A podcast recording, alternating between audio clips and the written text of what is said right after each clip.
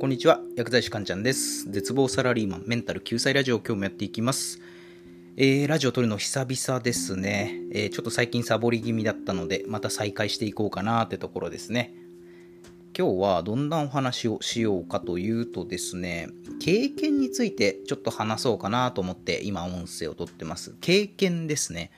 で、経験って皆さんどういった印象を持ちますか？経験。なんかそのよく言われるのが、何事も経験だみたいな風に言われるじゃないですか。いや、経験が全てだよとか、経験がめちゃくちゃ大事だよって言われるじゃないですか。まあ実際僕もですね、前勤めていた会社に入ったばっかの時、まあ先輩の社員からですね、いや、何事もね、経験だからね、いろんなことをね、経験した方がいいよ、みたいな風に言われたんですよ。で、その時は、まあ確かにね、あ、経験ってそんなに大事なのか、じゃあたくさんいろいろ経験しなきゃな、みたいな感じで思ったわけですよ。で、まあ今はね、もうその会社辞めて、今別のところで働いてるんですけど、で、まあ今になって思うのが、まあその当時ね、その先輩の社員さんが言ってた、まあ経験が全てだよっていう言葉、まあ今になって思うのが、まあ半分正しいけど、半分間違ってるかなって僕は思うんですよ。そう、半分正しいけど半分間違ってる。そう、なので経験は全てじゃないっていうのが、まあ今のところの結論なんですよね。まあそこで今回は、経験は諸刃の剣というテーマでね、お話をしていきます。経験は諸刃の剣。で、まあ今日はですね、一番言いたいことは何かというとですね、人って、まあ、経験すればするほど、まあ、つまり経験値がたまればたまるほど、自分のことが正しいと思う習性があるんですよね。そう、人は経験値がたまればたまるほど、自分が正しいと思う生き物なんですよ。で、まあこれって言い方を変えると、人って経験値に縛られる生き物なんですよね。人は経験に縛られる生き物。で、これ僕個人的に由々しき問題だなって思っていて、そうですね。じゃあ例えばその、あなたがじゃあそうですね、野球部の監督だったとしましょう。野球部の監督。で、あなたが、まあ、練習メニューをいろいろ考えますと。練習メニューもこう練りに練って、で、生徒たちにその練習メニューをやってもらった結果、生徒たちを全国大会へ連れて行くことができました。甲子園に連れて行くことができました。ってなった時に、あ、やっぱ自分の練習法は正しいんだって、まあ普通思うじゃないですか。まあそりゃそうですよね。自分の練習メニューを、えーこなしたことで生徒たちは、えー上達してって、結果甲子園に出場することができたってなったら、まあ自分の指導法にこう自信持ちますよね。ああ、自分の指導法は正しかったんだ。だから生徒たちはこんなに上手くなって甲子園に出場することができたんだって思うじゃないですか。で、そんな時にですよ。そんな時に、じゃああなたに、じゃあ他の人がね、いや、何々さん、こんないい練習法もあるんですよ。今はこういうのが主流で、みたいなことを言ってきたら、いやいや、私は、この子たちを全国大会、甲子園に出場させたんだよ。だから、この練習メニューよりいい練習メニューなんてあるわけないだろう。っていう風に考えてしまうのが人間なんですよ。そう、つまり、経験すればするほど、人ってね、新しい考えを取り入れられなくなってしまうんですよね。で、これは結構問題だなと思っていて、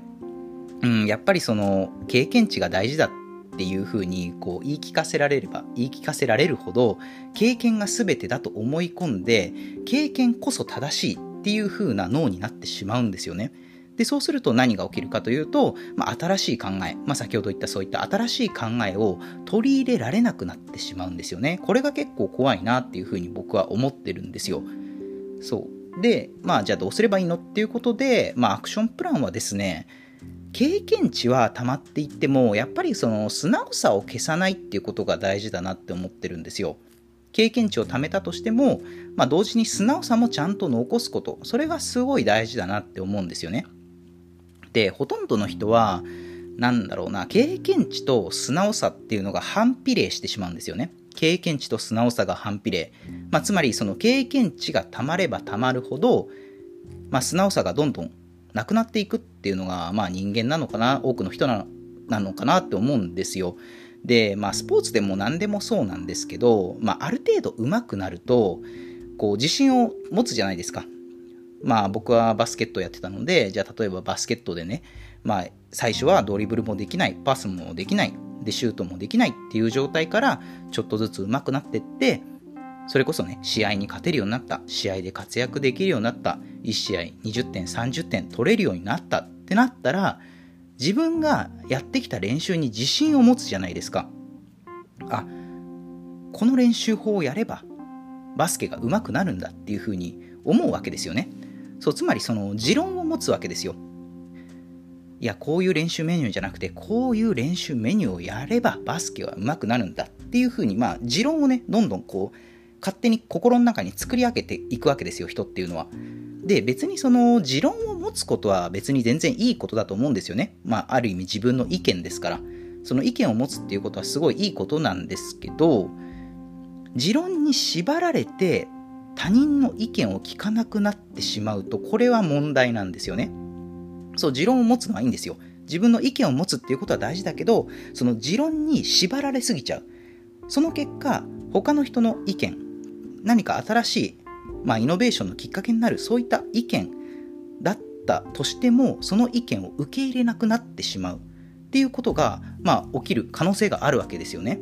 そうなので、まあ、経験値っていうのは結構怖い。なので、その素直さを常に残しておくっていうのが大事。経験値に縛られてはいけないっていうことなんですよね。で、この経験値に縛られるっていうのは、その結構ね、年をね、重ねた人ほどやっぱ陥りやすいんですよ。まあ当然ですよね。まあ例えばその、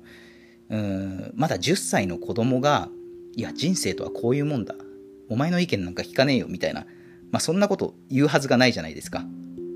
いや、人生とはな、こういうもんなんだとかいう人って、大体こう、まあ60とか70とか、まあある程度その、なんだろうな、もう年齢的に実際、